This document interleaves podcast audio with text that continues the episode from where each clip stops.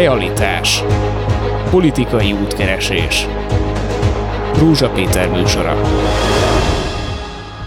Jó napot kívánok a hallgatóknak! Ma olyasmiről fogunk beszélgetni, ami sok embernek ugyan idegenül hangzik az elején, de nem is veszi észre, vagy sokan nem veszik észre, hogy bizonyos pillanatokban ők is belépnek abba a világba, amiről szólunk. Ők is részesei lesznek egy olyan virtuális élménynek, amit akár fizikailag is érzékelhetőnek tartanak, holott nem létezik.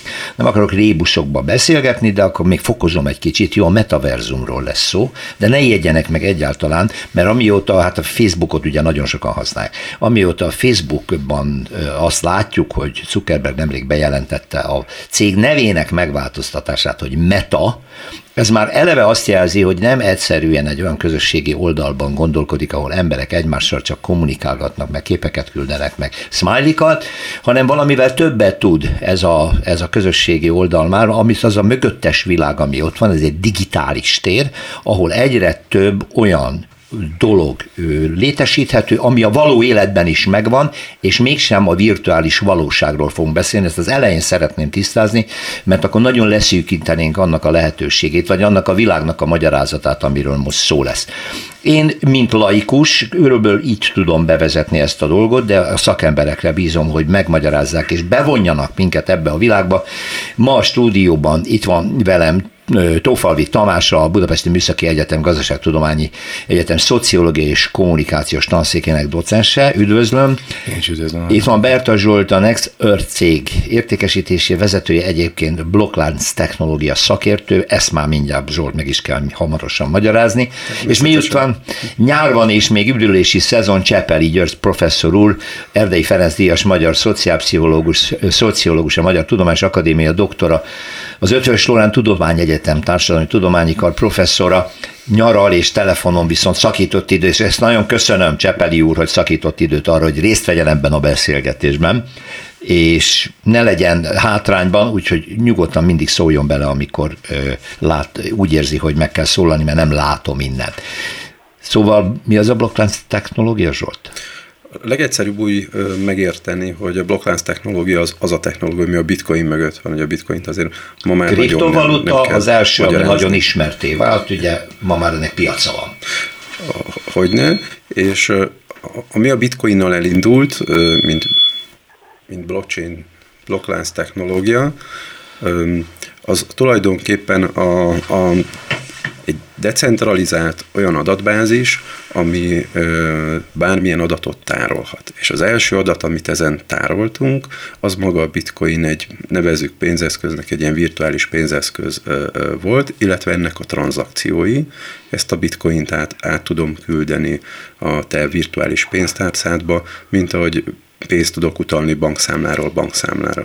Na ez az, amit már a hallgatók némelyike ért, mert ugye élünk azzal a lehetőséggel, hogy interneten bonyolítunk különböző tranzakciókat, de ez még nem a meta, vagy ez már, Tamás, ez a metaverzum része? Vagy ez csak a előszoba? Ez Zsolt jobban fogja tudni, én azt gondolom, hogy ez része lehet a metaverzumnak, nem, meg a metaverzumnak bizonyos alkalmazásai is épülhetnek blokklánc technológiára, de ma sem épül minden az interneten arra, hanem ez egy része, és ez változni fog nyilván a jövőben. Csepeli Györgyöt kérdezem.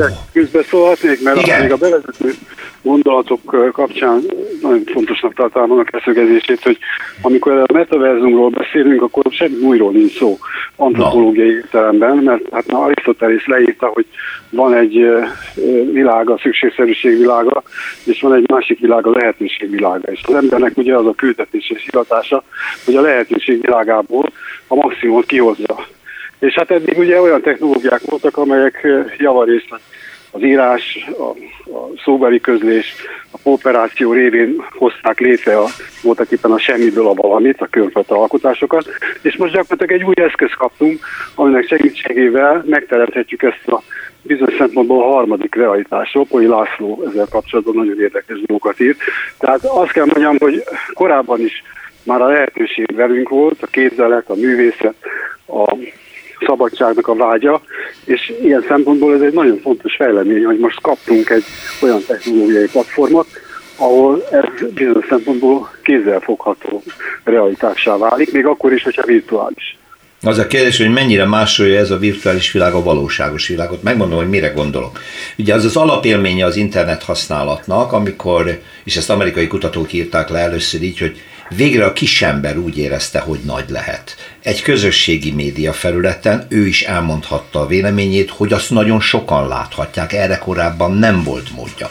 Ez kiváltott bizonyos reakciókat, egy sikerélményt az emberekből, de utána hamarosan megjelent az agresszió, mert ugye jöttek a felelősségre vonások, hogy na most mi kis emberek végre megbüntetjük azokat a bűnös gazdagokat, azok a nagyokat, akik a nőket elcsábították, Me Too mozgalom, vagy visszamegyek egészen Monica Lewinsky ügyéig, ő volt az első igazi áldozata ennek az internet büntetésnek, mert ő lett a főbűnös, és ítéletet mondtak fölötte. Tehát jöttek ezek a reakciók, és az emberek egy egyébként nem létező, fizikailag nem belakható térben meg tudtak jelenni az arcukkal, vagy éppen névtelenül, de a véleményükkel, és most pedig ott tartunk, hogy egy olyan világról beszélünk, ha jól értem, de javítsanak ki, ha nem, ahol én virtuális lényként is jelen tudok lenni ebben a metaverzumban. Tehát már nem csak beszélek, írok, hanem egy figurával, egy avatárral meg is jelenek benne, és ott cselekvést végzek, ugye?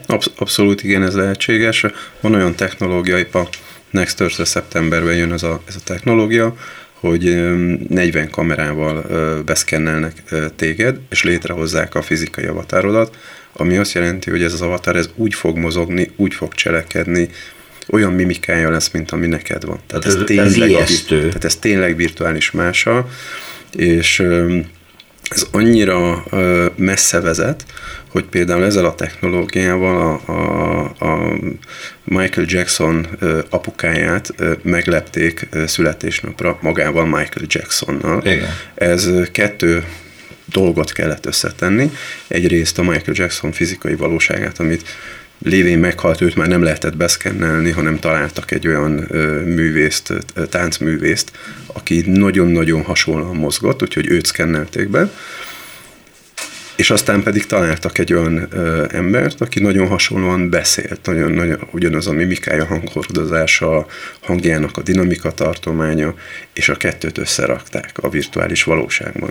És hát amikor Michael Jackson felköszöntötte az édesapja elsírta magát, mert tényleg szinte a valódi. Miben különbözik ez a figura a deepfake-kel létrehozott videómásomtól? Ugye az már lassan ismert a magyar közönség előtt is, hogy létezik az a technológia, hogy több ezer fotóból, szereplésekből először Obamát rakták össze, és tartott egy virtuális sajtótájékoztatót, amit nem tartott meg egyébként, ő maga is csodálkozott rajta, de ott a készítő leleplezte magát, és bemutatta a technológiát, hogy hogyan másolok valakit, megcsinálom egy az egybe, úgy beszél, úgy lélegzik, minden úgy mozog, mint az az avatár, amiről most Zsolt beszél, ami ott mozog majd az univerzum, vagy a metaverzumban, ténylegesen? Hát és cselekszik? Azért ez nem mai dolog, tehát ha megnézem, hogy Sztálin mellől hogyan satírozták ki a politikai társait, ez nem kell virtuális valóság. Csak a technológia különbözik, a szándék az ugyanaz, Tamás? Hát az nagyon fontos, amit most Zsolt mondott szerintem, tehát hogy a technológiának a valódisága az mindig relatív.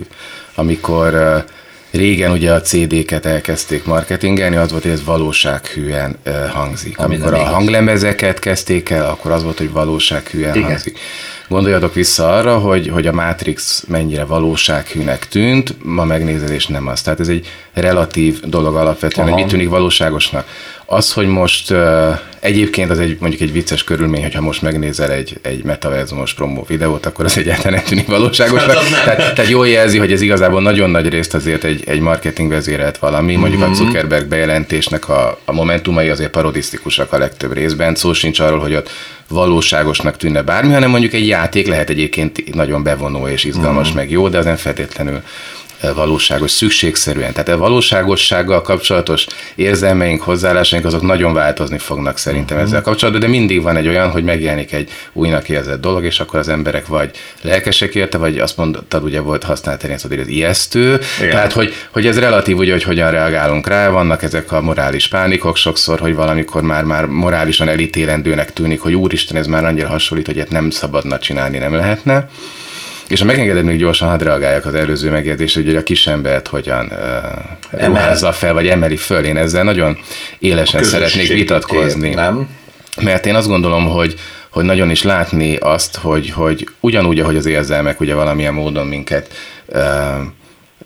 fölhevítenek, és vagy utálni kezdjük, vagy szeretni kezdjük ezeket a dolgokat, ugyanígy érzelmek kapcsolódnak ahhoz, hogy mit gondolunk arról, hogy mit csinál ez a technológia. És nagyon sokan gondoljuk azt, hogy ez valami, az felemeli ugye a kisember, és nagyon sokan gondolják azt pesszimista módon, hogy hát ez tönkreteszi. Hát most, ha deepfake-ről beszélünk, az pont ez, hogy úristen, jön ez a technológia, és post-truth világ van, és tönkretesz mindent. És nyilvánvaló, hogy ez mind a kettő, ez nem a technológiáról szól, hanem az embereknek az érzelmeiről, mit gondolunk róla.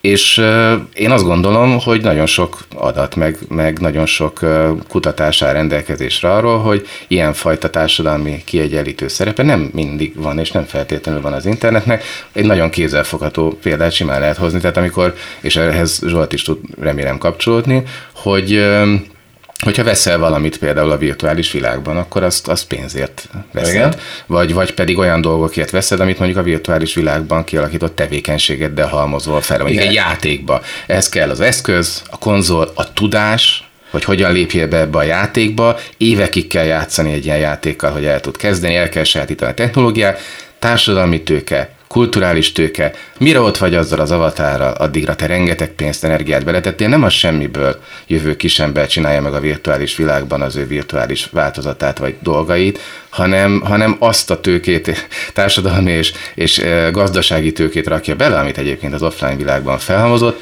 sőt, ugye vissza is tudja forgatni. Tehát ez egyfajta körforgás, amiben lehet, hogy meg lehet egy valaki, aki nagyon ügyes, lehet, hogy meg tudja csinálni ezt, hogy a semmiből hozzon létre valamit, de ezt régen is meg tudta csinálni valaki, hogyha jól fektette be mondjuk, nem tudom, az olajfúrásra kicsit tőkéjét, nem tudom, valahol Amerikában.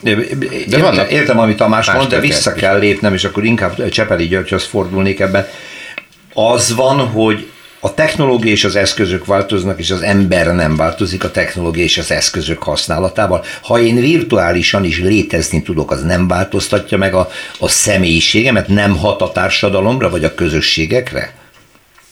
Hát az első dolog, amit akartam volna mondani, hogy maga a realitás, a valóság, hogy használjuk, az hát legalábbis kérdéses, szóval nem szabad készpénznek venni a valóság fogalmat, mert a valóság, amit azt hallottuk a Tófalvytól, lényegében egy klasszikus, konszenzuális, sok embernek a kommunikációja és tevékenysége eredményeként kialakuló hit.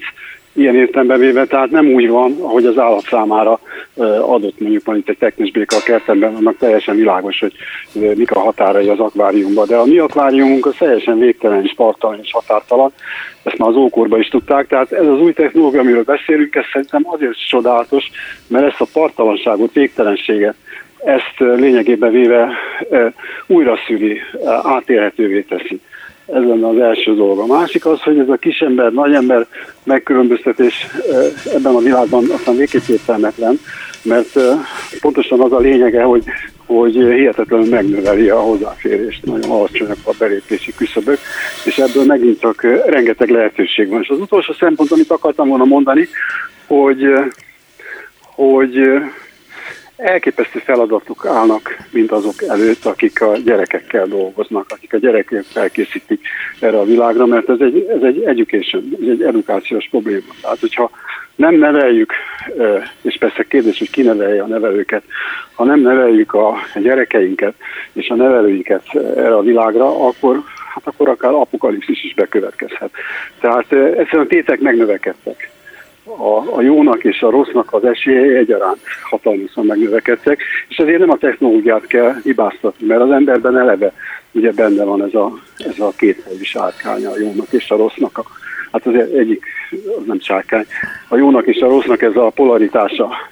És ezzel kell valamit kezdeni, és ez nem változik. Tehát itt tulajdonképpen arról van szó, hogy van egy nem változó, és van egy változó eleme annak, amiről beszélünk, és az már a konkrét helyzetnek a függvénye, a konkrét tevékenységnek, vagy az altárok által létrehozott újfajta realitásnak a következménye, hogy most ebből hasznot vagy kárt látunk. Nagyjából, de nagyon örülök, hogy a gyerekeket szóba hozta, mert azért én itt érzek egy sokkal erősebb veszélyt, mint bármilyen korábbi technológiával való megismerkedésben.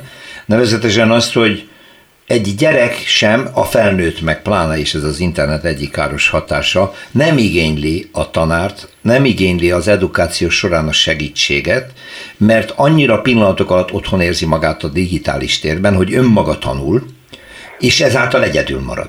Ez nem veszély? De ez veszély, de éppen azért mondom, hogy itt nem egyszerűen egy technológiai szocializációról van szó, mert abban szerintem a gyerekek jobbak, én a gyerekektől tanulok.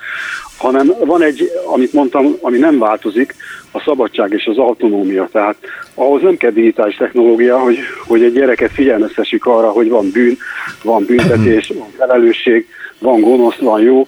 Ezek szerintem teljesen hagyományos módszerekkel elültethetők ezek a képzetek a gyerekek fejébe, és hogyha ezek a képzetek megvannak, akkor szerintem már óvatosabbak lesznek, és reziliensebbek lesznek a veszedelmekkel szemben, amelyek ténylegesen vannak, és elismerem, hogy ezek nagyon nagyok.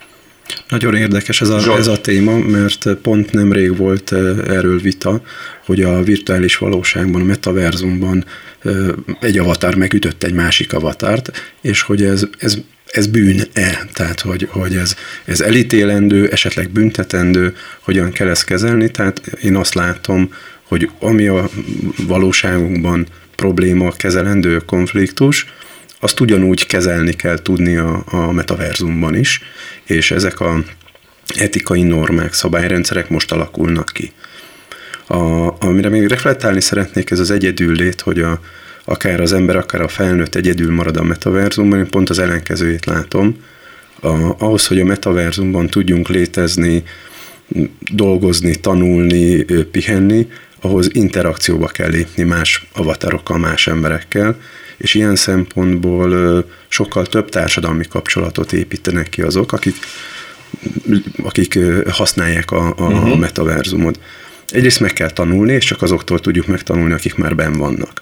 Tehát ilyen szempontból, és erre van is olyan játék, ami eleve erre épül, hogy tulajdonképpen van egy ilyen gyakornoki rendszer, és fizetnem kell a mentoromnak ahhoz, hogy én abban a játékban majd előbbre jussak. Ugye ez, amit Tamás mondott, hogy ott nagyon-nagyon sok tanulási fázison kell átmenni, ami részben pénzben, részben időbe kerül. Egyébként csak jelzem, hogy annál a fázisnál vagyunk, amiről majd fogunk részletesen beszélni, hogy itt üzleteket lehet kötni, vásárolni lehet, tanulni lehet, előrelépni lehet, tehát hogy ebben a metaverzumban az én digitális figurámmal valóságos tevékenységet fog folytatni. Bocsánat, ezt csak jelzem előre. Abszolút, tehát ez nagyon-nagyon fontos, igen, hogy ez nem egy másik valóság, ez egy olyan valóság, mint a miénk, ez egy dimenziója ezeknek a valóságoknak. Hát most ugye nem régen, tehát hogy be tudunk menni egy fizikai boltba, ugye a brick and mortar, tehát egy fizikai Tesco-ba, de hát be tudunk ma is menni már egy Tesco webshopba, ugye, tehát az is egy virtuális valósága a vásárlásnak, és most már be tudunk menni a metaverzumban, egy virtuálisan felépített boltban is. Én még azért visszalépnék, hogy ez ilyen egyszerű analógia, mert ha ki vagyok című kérdés felvetődik, ugye, az nagyon szép, hogy létre lehet hozni az ilyen avatáromat, az én másomat, az én digitális, az egybe, úgy fogok szuszogni, lélegezni a hangom, a tónus is azonos. Csak éppen azt vettük észre, és a kutatás egy része erre kiterjedt az elmúlt évtizedekben, hogy ebben a digitális térben, ahol én létrehozom magam, de már elég csak annyi, hogy egy poszton én hogy kijelenek meg, milyen a profilom, amit létrehozok, észrevették, hogy bizony itt az önmegvalósításnak van egy furcsa formája, ami egy kicsit tudathasadásos állapot. Nagyon sokan megcsinálják azt a másukat a digitális térben, amivé soha nem tudnának a valóságban válni. És ez már akkor lehet, hogy egy kicsit egy mentálisan furcsa állapot, és ebből még akár tragédiák is lehetnek. Biztos vannak erre példák, nem tudom, de ez jelen van, ez a probléma mindig. Ez a minden életben is van. Hát, hogy én Napóleonnak képzelem magam, és nem vagyok Napóleon, az ugyanolyan tragédiák forrása, mint hogy az avatarom csinálja ezt. Tehát ebben nincsen új. Ami talán új, amit mondtam, a tömeges hozzáférhetőség, az egésznek a tömegessége. Ebben látom az újdonságot. Amin gondolkozom, ezt most nem tudom eldönteni, hogy ez a metaverzum, ez mennyire véres valóság. Tehát lehet, amit mondott a Tamás, hogy agresszív viselkedést mutatnak az avatárok, hogy meg tudják egymást gyilkolni, és ha meggyilkolják, akkor van-e büntetőjogi felelősség. szemben ugye az igazi emberek esetében. Tehát ezt még nem látom át, hogy a metaverzumnak a társadalma az...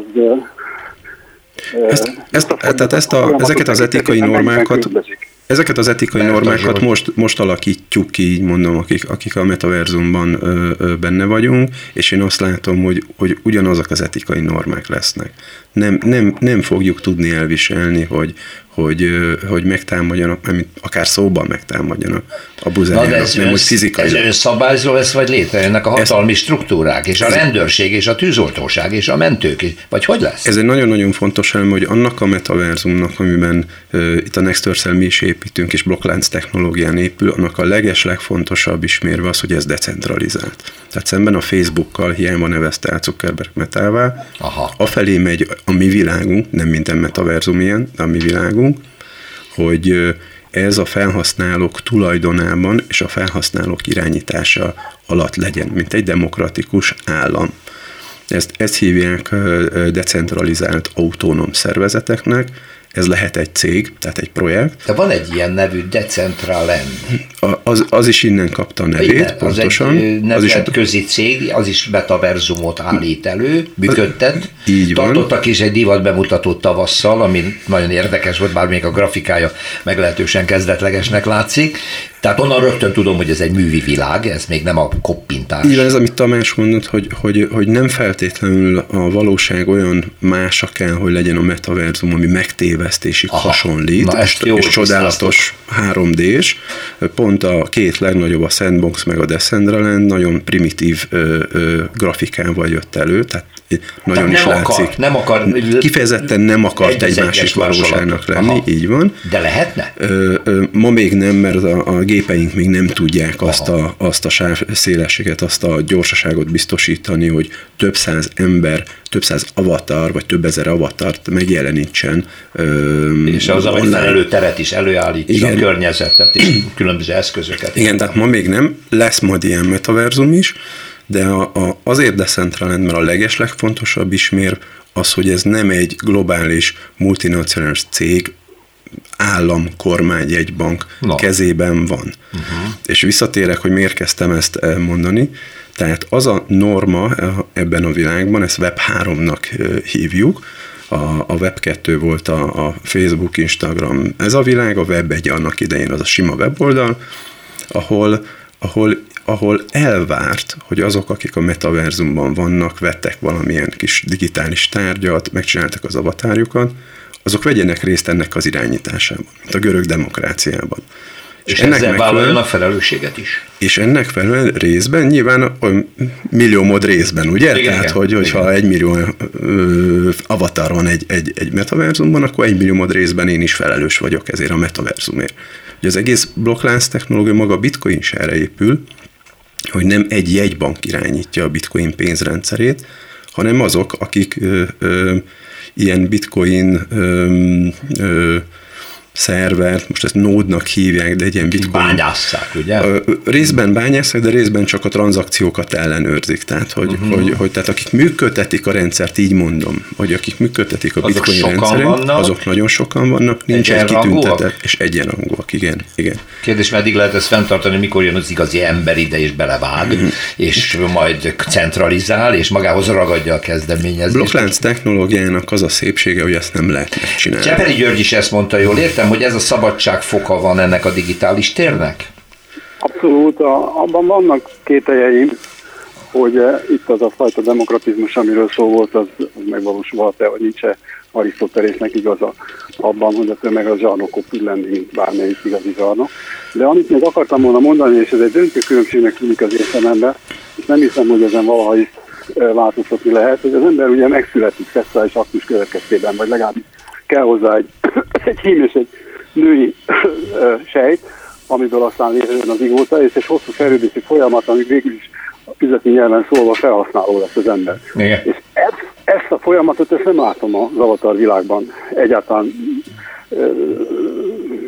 láthatónak, vagy felismerhetőnek. Tehát azt nem tudom elképzelni, hogy az a fantasztikus fejlődési folyamat, amely ugye a két sejt találkozásából indul, és végül is eredményezett felnőttet, majd a felnőtt aztán vagy meghal, vagy nem hal meg, mert a halhatatlanság ilyen szempontból már benne van a metaverzumban, mint lehetőség. De a magát, a fejlődést, azt úgy érzem, hogy azt azért fenn kell tartani a hagyományos valóságos világokban. Itt most egy nagyon pici szünetet tartunk, és 3 perc múlva visszatérünk Berta Zsolttal, Csepeli Györgyel és Tótfalusi Tamással, hogy a metaverzum további részleteivel megismerkedhessünk. Realitás. Politikai útkeresés. Tovább bányásszuk a metaverzum eléggé furcsa és most alakuló világát. Itt van velünk telefonvonal végén Csepeli György, szociálpszichológus, szociológus, Magyar Tudományos Akadémia doktora. Itt van velem Berta Zsolt, a Next Earth cég értékesítési vezetője és blokklánc technológiai szakértő, amiről már szó volt, hogy mi ez a blokklánc, de szerintem még erre visszatérünk. És Tófalvy Tamás, a BME Gazdaságtudományi Egyetem Szociológia és Kommunikációs Tanszékének docense, és ott fejeztük be, hogy Csepeli György azt mondta, hogy azt azért még nem látja, hogy ebben a metaverzumban, ami egy virtuális, egy digitálisan létrehozott és működtetett világ, az az emberi evolúció, azok az emberi, az életünket jelentő születés, halál és egyebek meg tudnának-e jelenni. Tamás, akkor definiáljuk, hogy mi nem ez a metaverzum, és mi igen még az életünkhöz képest? Pont ezt szerettem volna, hogy lehet, hogy egy picikét nagyon absztrakt irányba mentünk, és hogy lerántanám így a sárba. Jó. Dolgot, hogy én hogy látom, hogy szerintem most jelenleg mi ez a metaverzum egyébként, és akkor hozzászólhattok, hogy ti egyetértetek ezzel vagy sem. Tehát, hogy a hallgatónak kialakulhat az a benyomás, hogy a metaverzum az egy alternatív, egységes, párhuzamos digitális valósága az offline életnek, de ez nem így van. Mm-hmm. Ezt úgy érdemes elképzelni, hogyha mondjuk egy nagyon konkrét példát említek, az a játék. Ugye a játékipar az utóbbi években az egyik legmeghatározóbb digitális, kulturális iparág lett.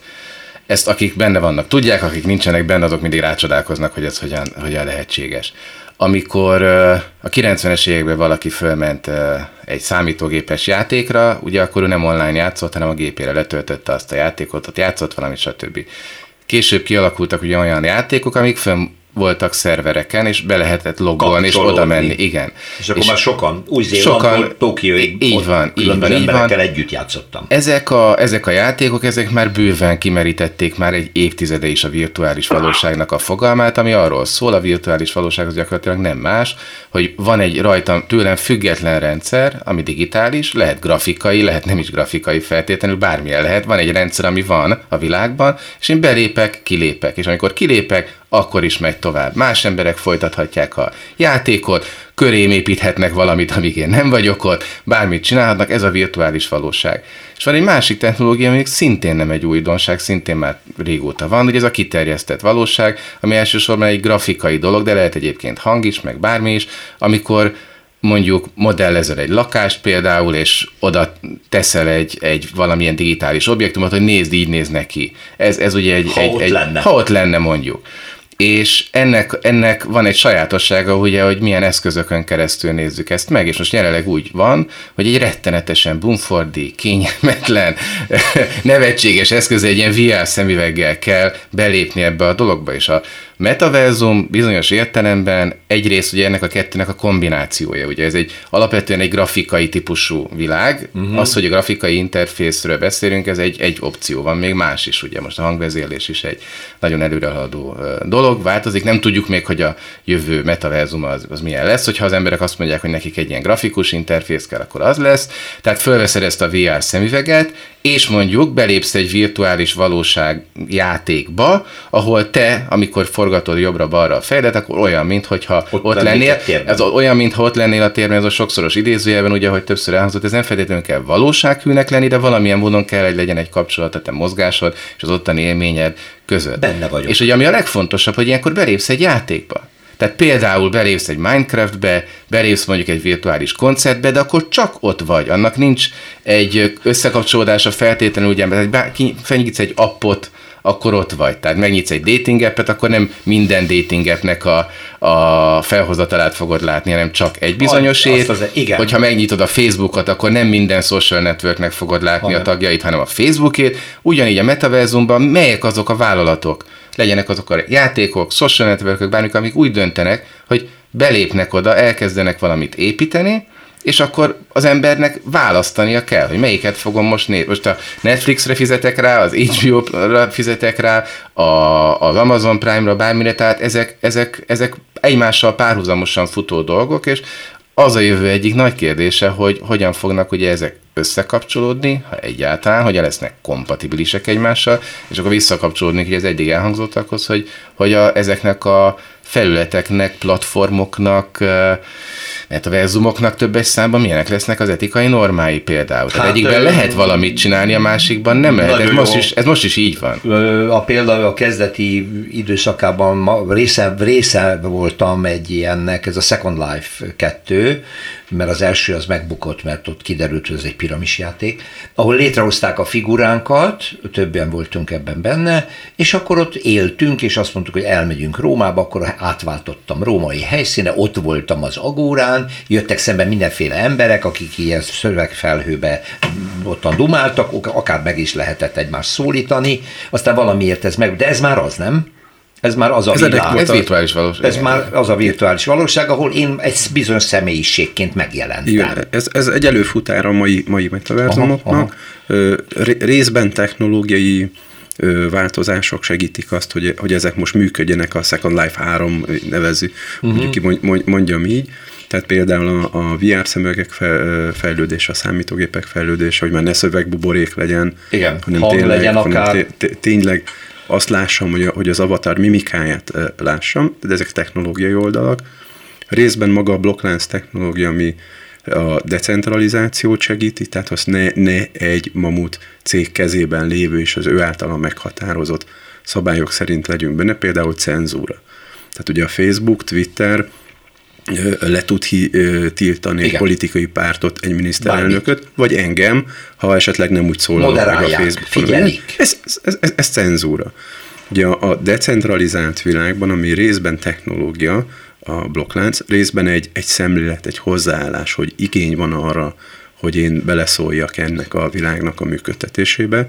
Elvárt ez a beleszólás, ugye, hogy annak idején ugye idiótáknak nevezték azt, aki nem gyakorolta a politikai felelősségét, ugye innen jön a szó, ugye, tehát magyarul nem szavazott, tehát ez a típusú felelősség is benne van a decentralizált világban, és van egy ilyen szempontból egy nem technológia oldala, hanem társadalmi fejlődési oldala, hogy igény van arra, hogy önszabályozó legyen, és ne egy valaki, idézelbe Zuckerberg, döntse el azt, hogy elmondhatom-e a véleményemet, vagy de nem mondhatom-e a véleményemet. Ez nagyon idealisztikusan hangzik, lehet, hogy mesterséges világban megteremthető, Csepeli Györgyöt hallgatom, igen.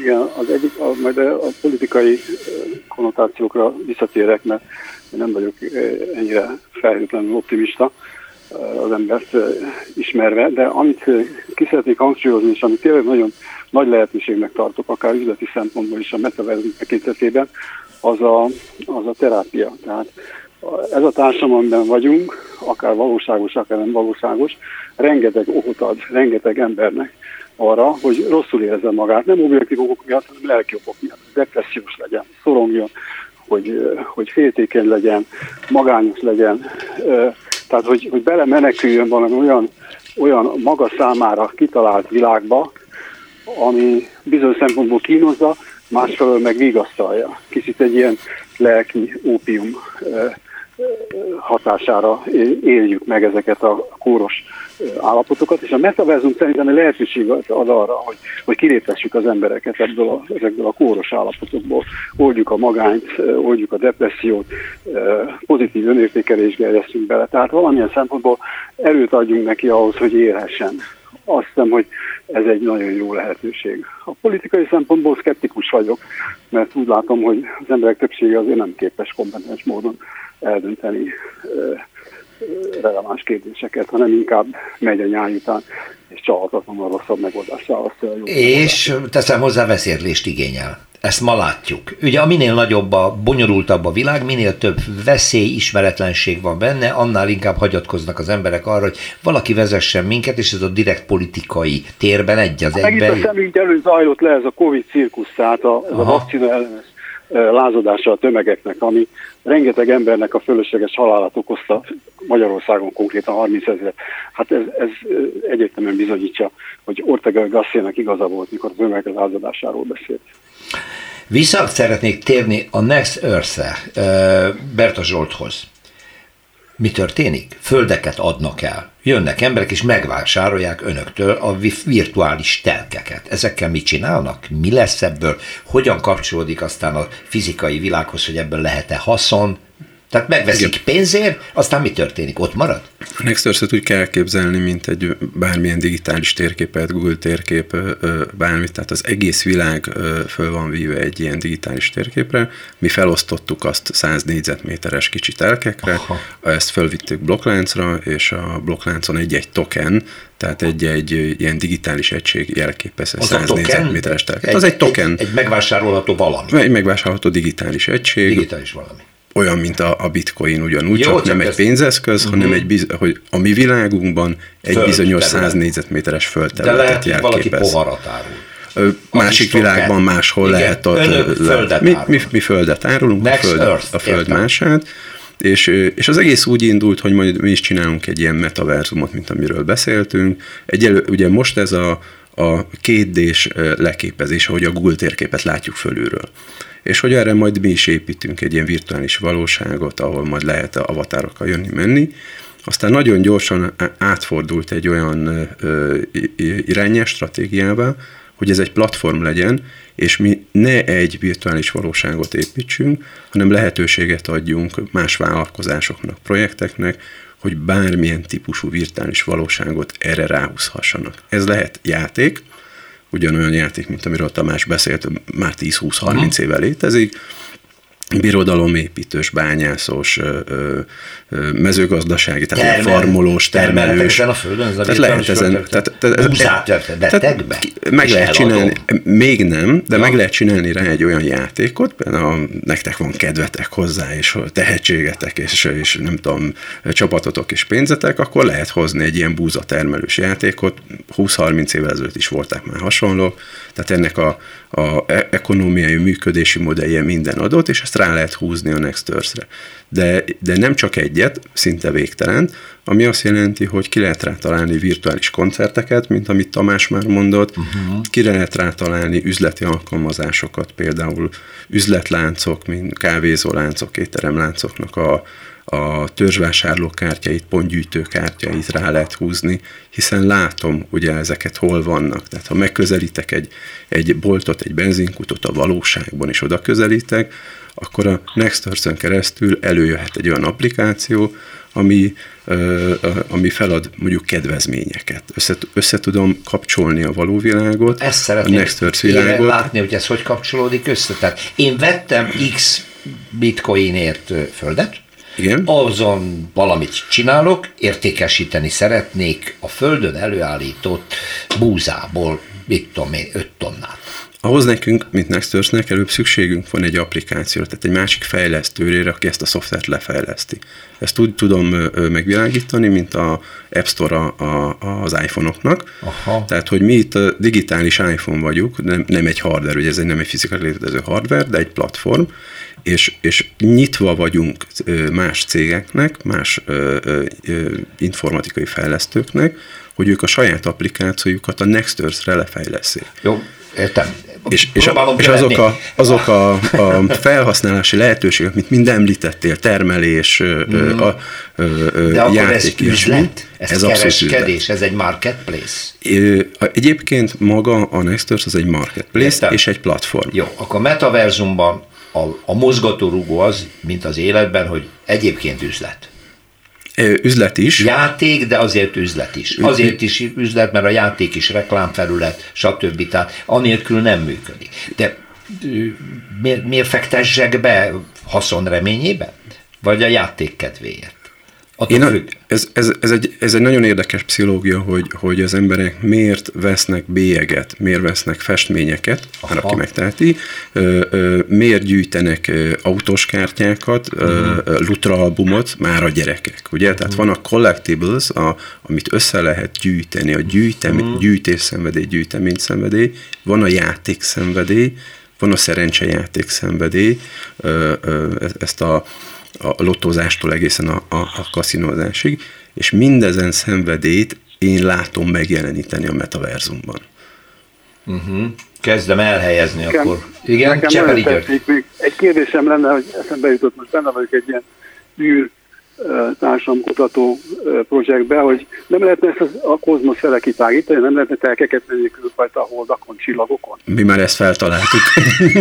Csak még nem csináltuk meg.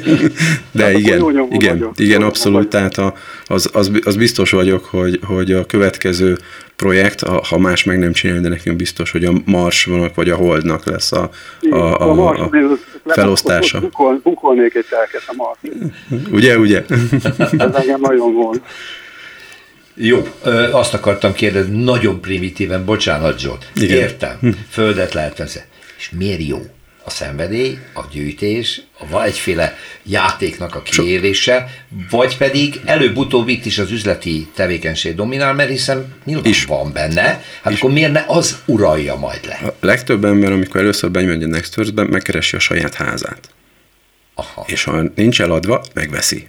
Mert az az enyém. Na, én ahhoz kötődöm. Tényleg? Én is megvettem a saját házamat a Budaörsön. A kötődöm az enyém, nem adom másnak. Aha. Ez most mi? Ugye? Tehát ez most üzlet, játékszenvedély, mi? Nyilván tehát valami... bemegyek a virtuális világba, ahol látom a saját házamat egyébként, és hogy abban is szeretném tulajdonolni. Bár az enyém fizikailag a földön, de én ebben a világban is jegyezni szeretném a tulajdonjogát.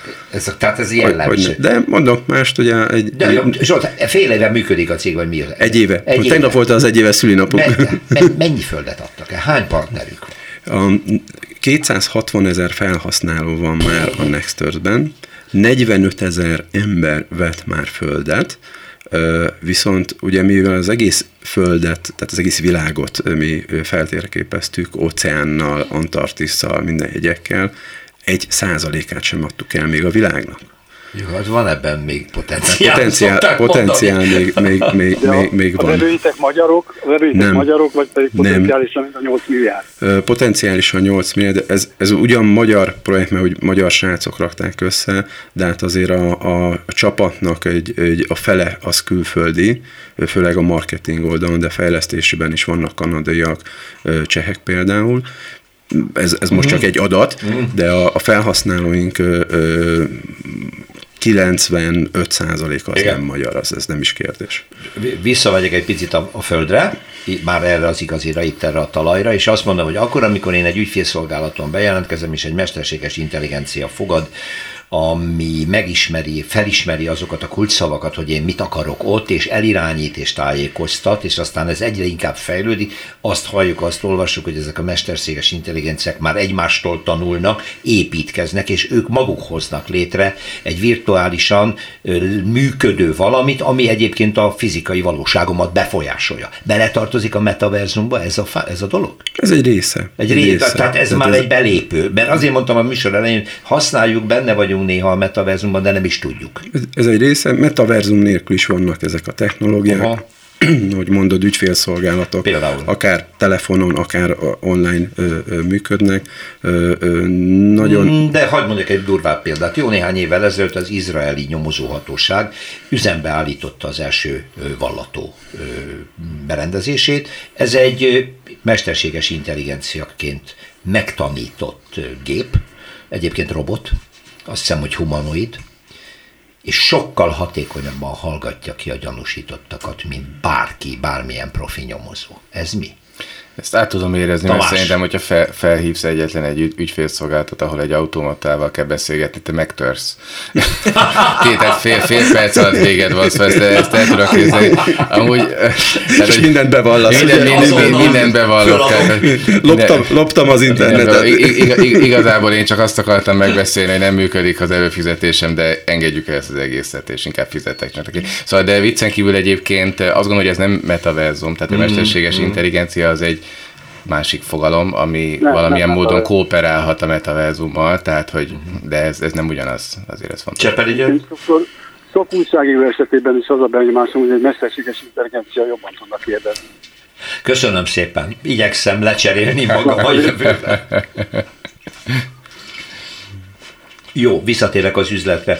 Tehát azért megállapodtunk abban, hogy... Bocsánat, de ez csak egy jó sztori, egy jó poén, hogy... No. hogy annak ellenére, hogy a mesterséges intelligencia tud például vallatni, de tud már rajzolni is, ugye nemrég én is kipróbáltam rajzolni, festeni, annak ellenére mégis például a Decentralandben valós embereknek hirdettek meg állást.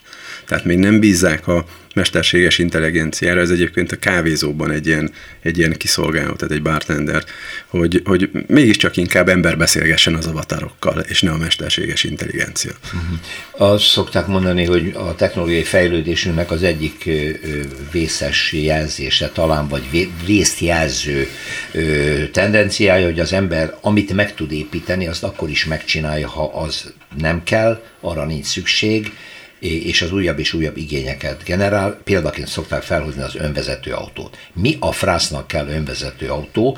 Nem találtuk ki, hogy mi nem akarunk volánt fogni és sebességet váltani, hanem odatolták elénk, és jaj, de jó, akkor használjuk.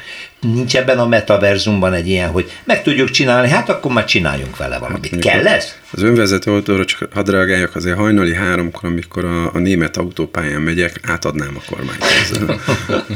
és szeretek vezetni, nagyon szeretek vezetni, és hosszú távokon is. Ugyázni kellene kijelentésével, hogy mi szükséges, mi nem szükséges. Hát, itt valóban a demokráciának van értelme, hogy bízzuk a felhasználókra, hogy nekik mi kell és mi nem kell. De nem a felhasználók generálják a szükségleteket, hanem eléjük tolják. De autonóm jogod elfogadni, vagy nem elfogadni a felkínált lehetőséget. Tehát, hogyha te ragaszkodsz továbbra is a szemváltáshoz, ragaszkodsz ahhoz, hogy baleseteket okozzál, vagy hogy neked menjenek, akkor nyugodtan használd a hagyományos autót. Tehát akkor ami új, az mindig jó? Nem mindig jó, csak kockázatos, de hát a kockázat az élet része.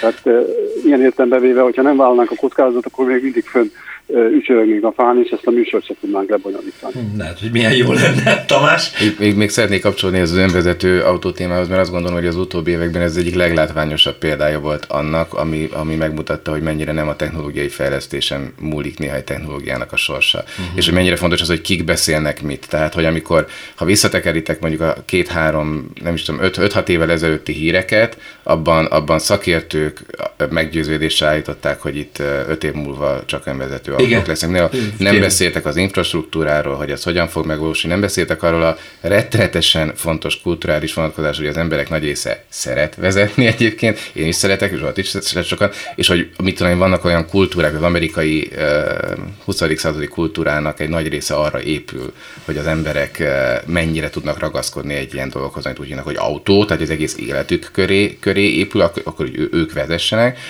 És ez nagyon szép példáját mutatta, hogy azok, akik érdekeltek voltak valamilyen módon ebben, mert volt egy startupjuk, egy vállalkozásuk, aminek az lett volna a célja, vagy az is most a célja, hogy sok pénzt termeljen, valamilyen módon befektetői figyelmet vonjon magára, azok ezt a fajta utópikus elbeszélést kezdték el tolni, iszonyatos nagy erőkkel, és ezre az újságírók mindig nagyon-nagyon harapnak, nagyon sokáig vezető hír tud lenni, hogy nézd, 5 év múlva így fog kinézni az utca, stb. És ott voltak nyilván a másik oldalon, akik azt mondták, hogy Jézusom, hát én nem fog sosem megválni a jó öreg, nem tudom mi. Tehát, hogy kialakult egy teljesen irracionális diskurzus erről a dologról, és nem az volt alapvetően a kérdés, hogy milyen infrastruktúrán, milyen szabályozással, pontosan milyen járművek, hogyan fognak itten futni, milyen gazdasági előnyei, hátrányai, stb. Vannak. És itt visszakapcsolódunk egyébként ahhoz, ugye, amivel a Csepel György is indította ugye ezt az egész beszélgetést, hogy az emberi természetnek milyen állandói vannak, és hogy megint újra és újra rácsodálkozunk, hogy na hát, a metaverzumban is fontos az emberi irracionalitás. Hát igen, tehát az emberi irracionalitás az mindig is egy ugyanannyira fontos eleme az emberi viselkedésnek, mint az a fajta racionalitás, amit nem tudom, gazdaságinak, társadalminak, stb. Vélünk. Az ember így működik, és a metaverzumban is pontosan ezek a szabályok érvényesek. A technológiától teljesen függetlenül az emberek azok lesznek néha racionálisak, néha irracionálisak. És hát alapszabály valóban... Nem akarok ünneprontó lenni, de nekem lejártál az időm. Nekünk is. Itt vagyok az utolsó percben, nagyon szépen köszönöm. Azt akartam mondani, hogy ami az ember nem ismer kellőképpen, attól egy kicsit fél, ezt az egész metaverzumot is. Azt hiszem, az én részemről áthatott a beszélgetés során az a félelem, hogy vajon ez milyen lesz, de ezért kell erről beszélni. Köszönöm szépen a részvevőknek, Csepeli Györgynek, Berta Zsoltnak és Tófalvy Tamásnak. Köszönöm az önök figyelmét, szerkesztőnk Tófalvy Péter nevében is. Jövő héten újra találkozunk itt a Realitásban. Realitás. Politikai útkeresés. Rózsa Péter vitaműsorát hallották.